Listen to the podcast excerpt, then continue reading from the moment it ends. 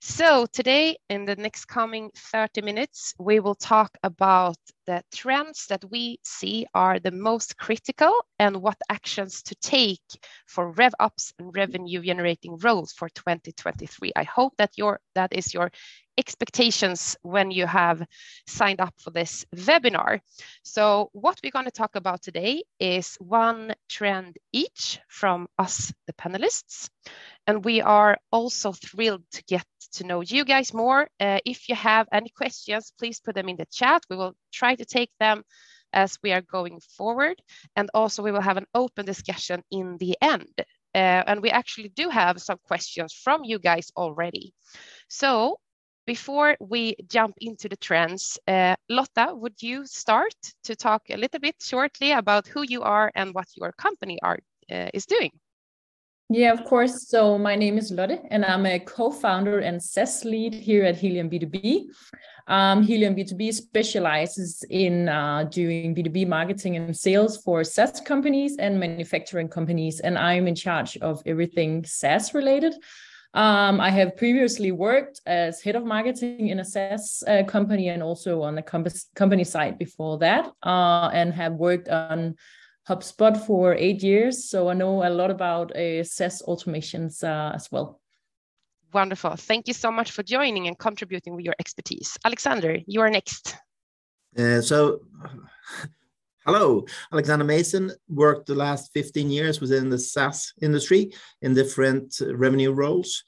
Uh, right now at Retriever, which is the market leader in the Nordics for communication, monitoring and insight services when it comes to earned uh, content. So PR industry, basically. Thank you so much. Love to have you here. Mikko? Hi, everyone. Mikko is my name, one of the co-founders of Vainu. We're building a company database. And uh, nowadays I work as a product manager for the global, global database. We have lots of RevOps people as, as users and customers. And that's why the whole topic is uh, something that I I like a lot. Wonderful. And uh, a spoiler alert, this will also be a, uh, an episode from your podcast, right? Exactly. So we have Don't Blame the CRM podcast where we talk about all things RevOps. So definitely we'll use this as a, one of the episodes. Awesome. Thank you so much for joining, Mikko. It's a great pleasure. And me, myself, my name is Wilma. I'm one of the co-founders to vloxq CPQ. We are a uh, uh, CPQ tool that is connected to the rest of your ecosystem and uh, non-depending on what CRM or ERP that you are using. And my background is that I've been working on uh, um, companies scaling fast, such as Upsales, GetAccept uh, within sales and partnerships. So I'm really thrilled about today's discussion. So what will we actually do today, guys? We will talk about our top trends, right? So we will talk about this and this and this and of course have the open discussion that we already talked about. So now Lotte, all over to you. Uh, go ahead with your trend.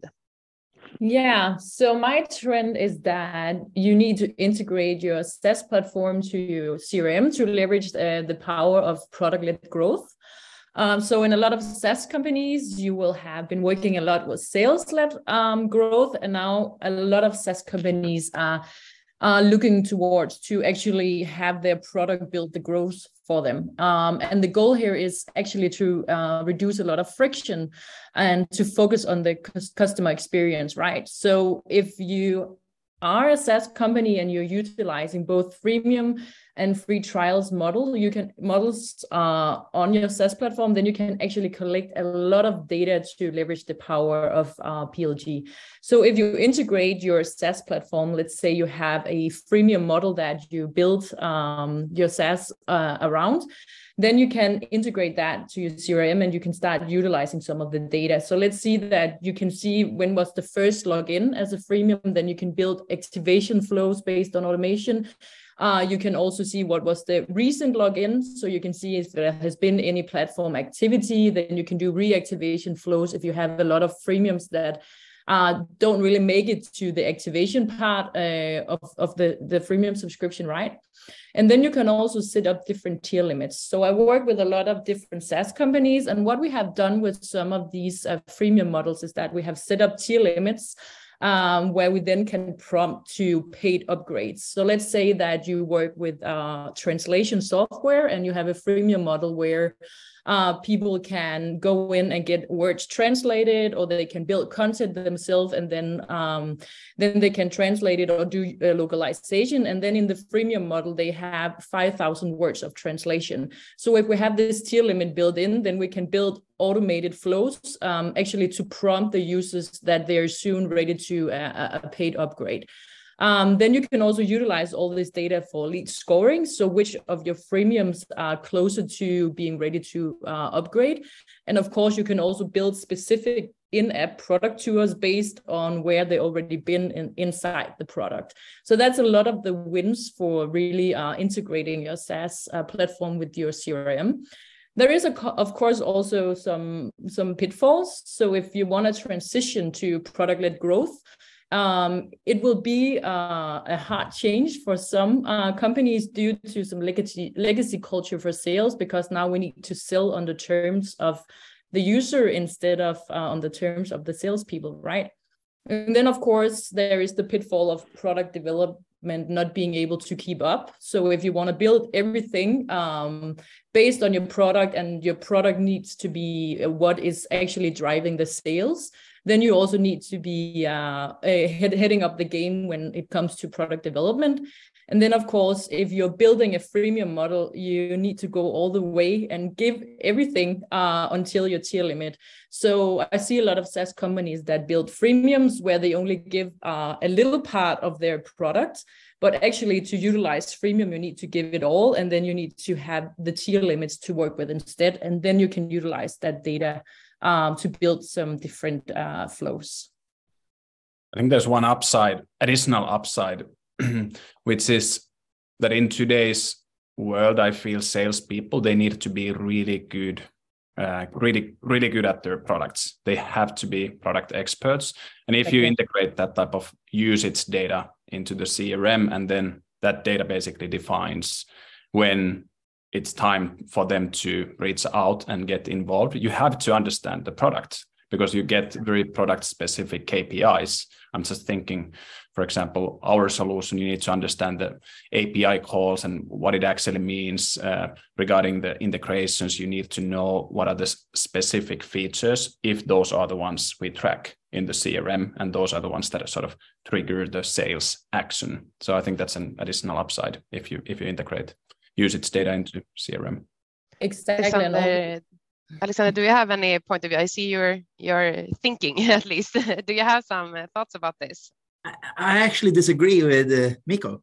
Uh, I think today's sales reps need to be brilliant storytellers because the product will change so often. So if they're going to be product knowledgeable, uh, when I have looked at my sales reps, I can see that sales reps that are good storytellers sell their deals are three times bigger than my best product sellers because the, the, they sell the, the storytellers sell to the budget holders and the product sellers sell to the users. That's just my experience. Interesting yeah. point of view.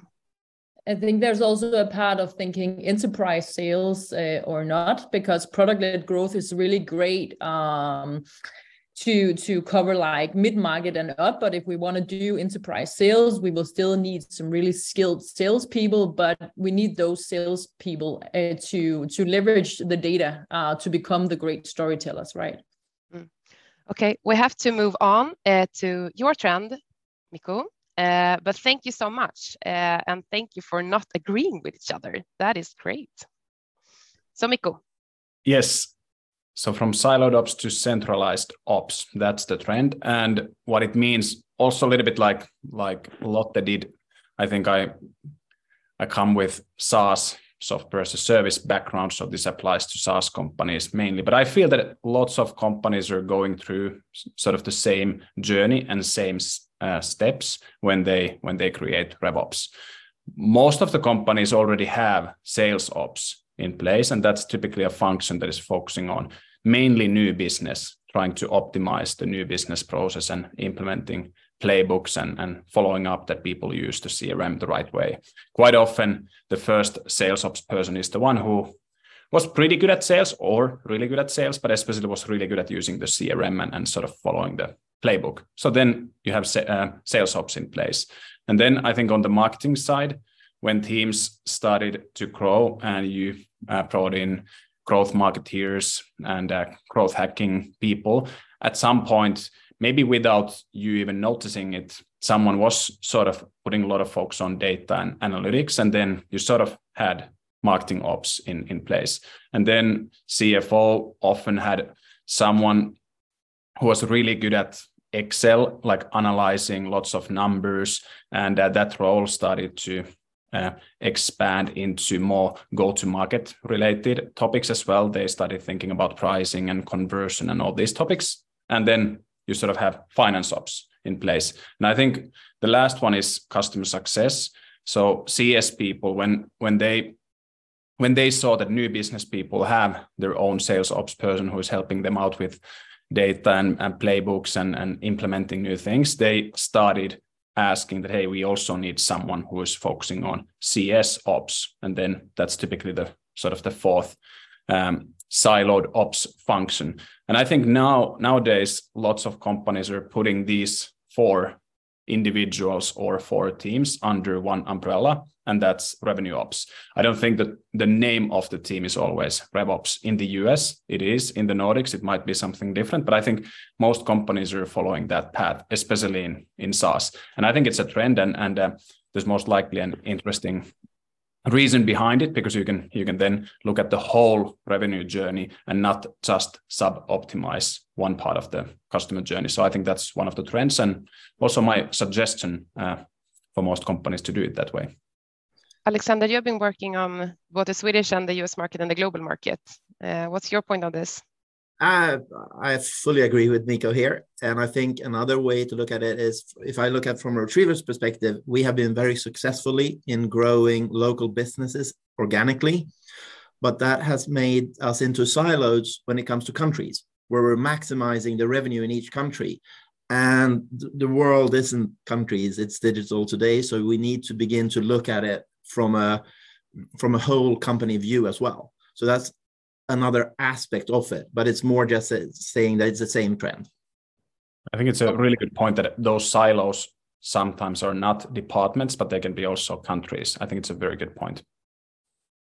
How how is your view on breaking down the silos, Mikko, to to centralize the ops? Yeah, I think well, I think there's lots of sort of trends that are supporting it, that why it makes sense. PLG, product led growth, is one because you start getting a lot more data. And then also in these days, everyone, mm, this year, everybody talks about the importance of retention and, and existing customers. So I think CFOs and chief revenue officers and CEOs, they just feel that we can't just optimize new business or CS or marketing. We need to see the whole picture. Uh, I think then it helps if you have ideally not too many different tools where you orchestrate all this. I know your customers a lot that they do this mainly uh, in, in HubSpot platform, and you can do most of this ops stuff uh, in HubSpot or in Salesforce and other solid um, CRMs. Um, but of course, it's a lot of lot of hard work. One additional thing is that I think this opens up lots of exciting opportunities for more senior people to join SaaS companies. I think there will be lots of RevOps professionals who come with management consulting background. And maybe before RevOps, yes, some management consultants joined strategy teams and, and maybe CFO office, but I think there's going to be lots of people joining from those companies and they will join fast growing SaaS businesses and, and sort of create the RevOps function for them. Yeah. Very interesting point of view. Uh, thank you so much for that. And we all know that, Alexander, you are doing a lot of the stuff we are talking about today. And now we are curious about your trend. Uh, so basically, to speaking Swedish, I'm a little bit humble and say that there are very, very many ways to row. But if we look at Retriever, we have chosen a strategy that is customer centric, uh, and you need to pick a strategy and stick to it for, because it takes time to implement the strategy. Uh, so we many of our competitors are global and they have more developers than us and they have more sales reps than us and they you know it's hard to compete on their terms so what we can do is that we can have a better knowledge about the Nordic market than our global competitors. And by better knowledge, I mean that we need to look at the customer surveys, the user data of the interface, our sales data, our competitor data for the Nordics, and also add our knowledge of the Nordic industry trends, etc. Because we have more customers, at least Retriever, because we're market leader in the Nordic, than our global competitors. So as long as we leverage the data and focus on that, we can outcompete our uh, global competitors, even though we have less resources. But with that said, we don't want to turn into data sort of robots. Our customers love our staff, and it, we need to have that kind of middle ground where we let people be people and interact with other people in the best possible way at the right moments and not create robots.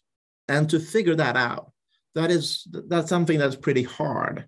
Uh, but if we get it right if we interact with the customers at the right point in the right way and provide the data and the product that they need then we have profitable growth that is really hard to to compete with uh, the, the nordic market is small in comparison to global so we need to take care of the customers we have we need to have high retention. People in the Nordics speak to each other. So you can't just sell something, move on, and sell to the next. You need to mm. de deliver on your promises.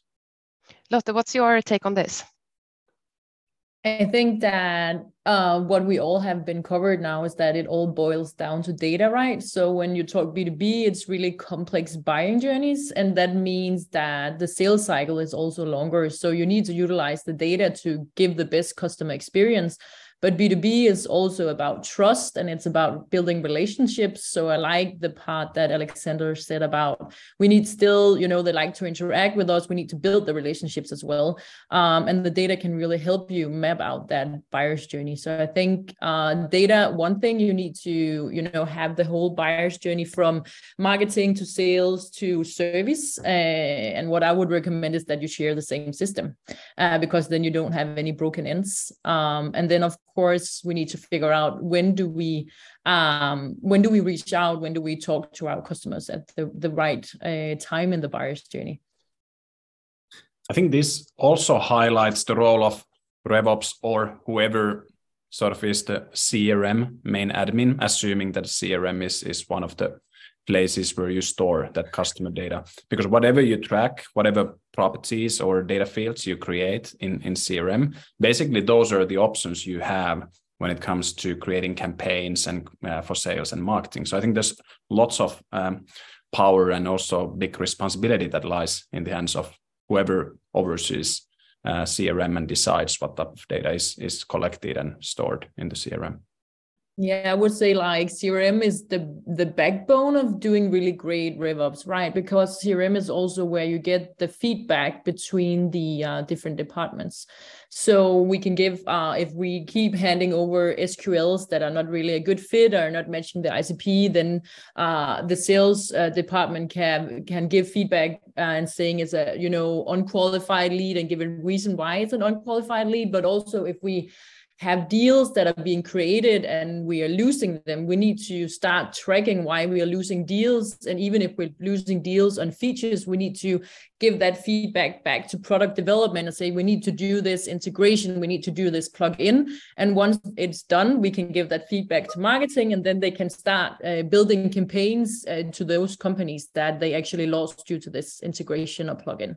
Um, so it's all around again the data and the feedback and the centralized um, way of working. I think just one point there as well. I think we need to um, extend the customer journey to also include the renewal. Because mm-hmm. once we get to renew customers so important. up there to 95 96% then then we're building a really scalable business Good, uh, good last words for your trend, Alexander. Thank you so much, everyone, for sharing. Now I'm super nervous trying to contribute in this uh, high-level discussion, at least in my sense, but uh, I'll try. I'll try. Uh, and uh, my trend would be not that innovative, maybe, but we do have a switch focus from growth by all costs to risk reduction and profitability enabling actions. We see that we have a lot of VC firms, uh, we have uh, uh, who have invested a lot in company that's scaling fast. We see big uh, hands off and turns off. And we see also how the market has been really struggling for tech for some while now. So this isn't something new. I'm super aware of that.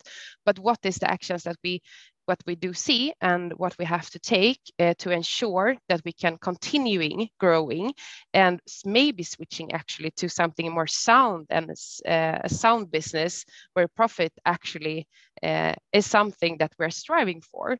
So a couple of things here that I see that we did earlier and what we're doing now is that it was much more new business focus uh, and it was onboarding new people, it was buying new tools.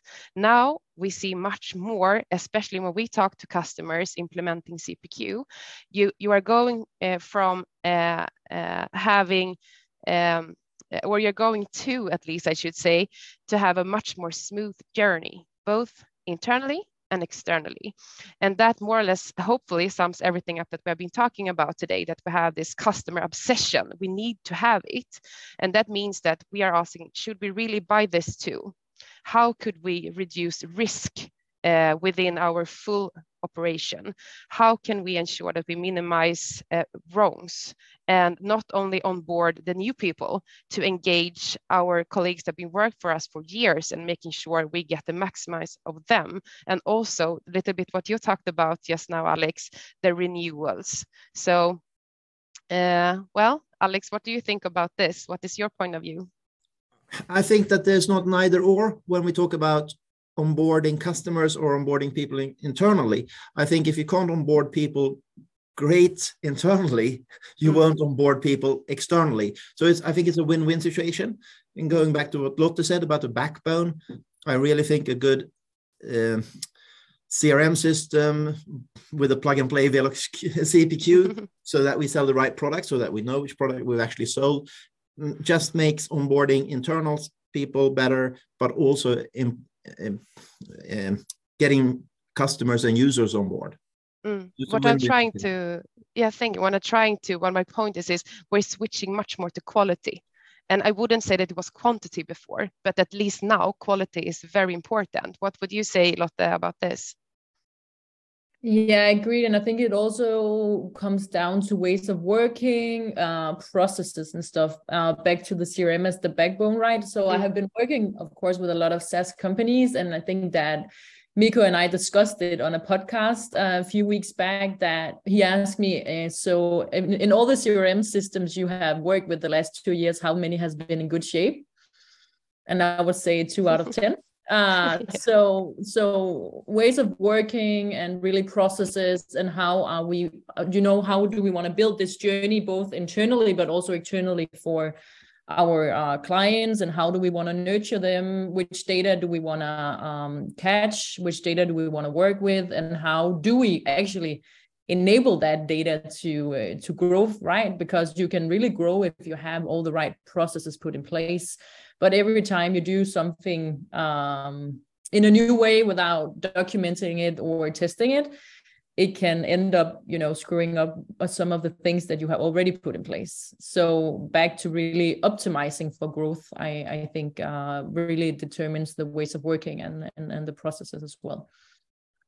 I had a i had a chance to visit SaaStr which is SaaS community meetup. It was last last fall in in in the US, and I think we were interviewing people uh, there. I think almost all of them they said that mm, like the trend back then was that it's basically switching from growth at all costs to growth at reasonable cost. And if that's the trend, I think then it actually has big impact on the role of RevOps because then you need to start looking at really what is the ICP, like so that you sell to the very best customers, you need to make the most out of every ICP lead, meaning that you need to most likely pay even more attention to lead scoring and, and all these processes. So I think that also means that RevOps is then putting more focus on quality, just like you said, and not mm-hmm. just trying to optimize quantity, whatever uh, the cost might be.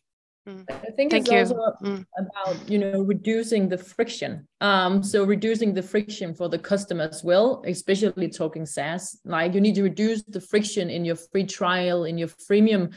You know, you need to give it all away, let them really test, compare, use the product, and then they will pay if they have a good experience. So every time you put a paywall up or every time they need to unlock a new feature uh, and they can't do mm. it you know you're you're just um, you know you're you're ruining their experience inside the product so you also need to be brave and you need to if you trust in your product you need to put it out there um, and Alex, I know that you and I are more from another point of view, PLG point of view. We love a uh, PLG. I, I, dare to say that for both of us, but uh, maybe you have another point of view, a bit of this. Not, not really. I'm, I'm always thinking about what you said. I'm a little bit slow. So I'm coming back to what you said about uh, growth at all costs or not. And if I look at that, Retriever has always grown um, organically and with its own money. So for us, it has always been important to grow cost efficiently. But it's really hard when you compete against competitors that don't need to grow profitable. Uh, and we can right. definitely see that the competitive market is harder now to find new money so that our competitors are beginning to price it so that it actually makes sense which means that it becomes a lot easier for us or a lot easier. Might not be the correct word but a more level playing field.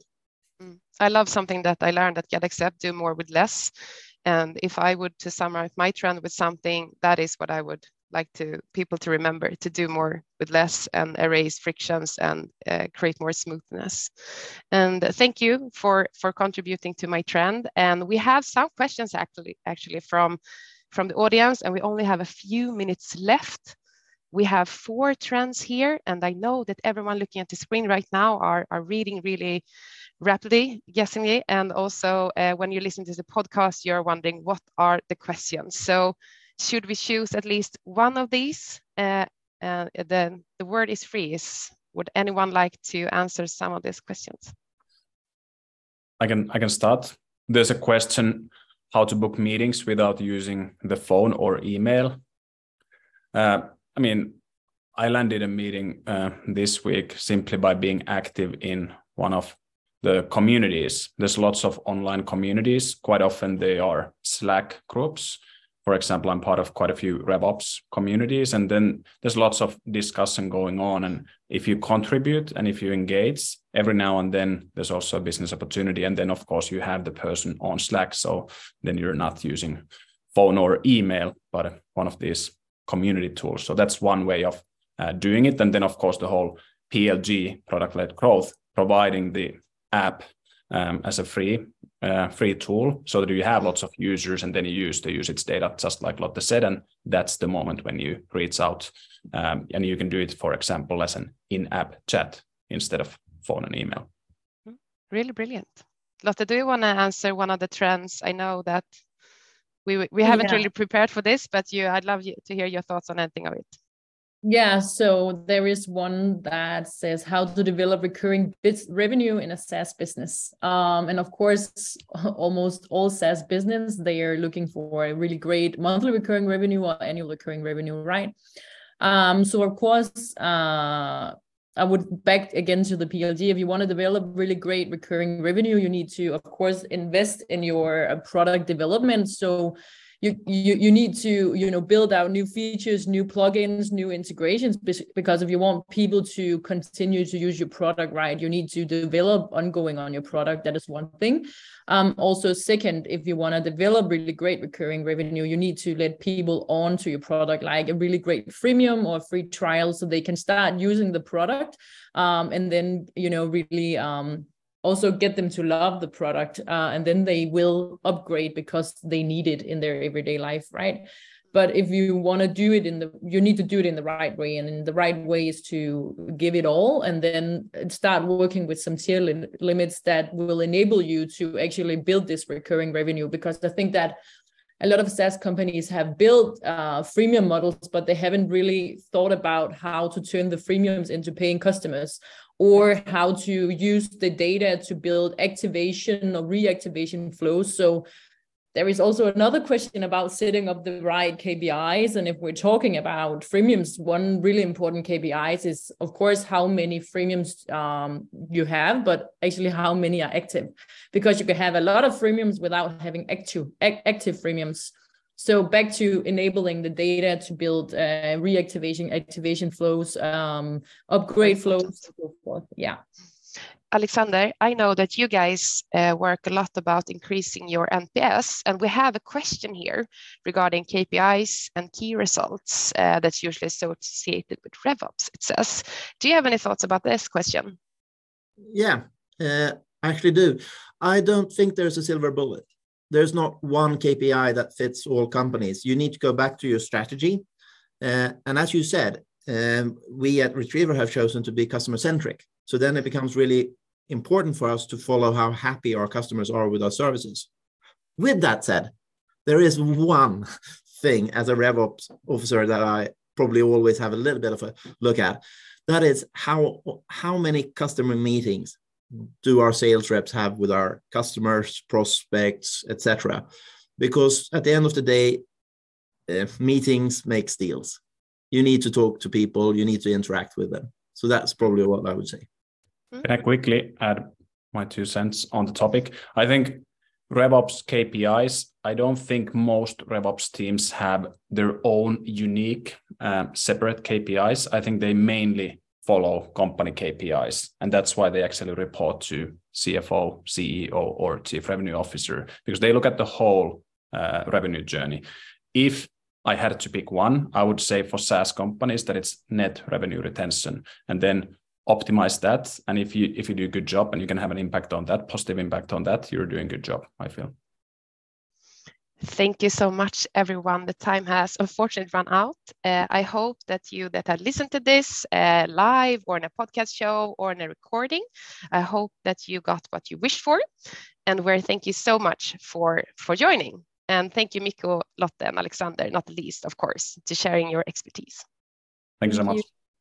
Take care. Bye. Bye.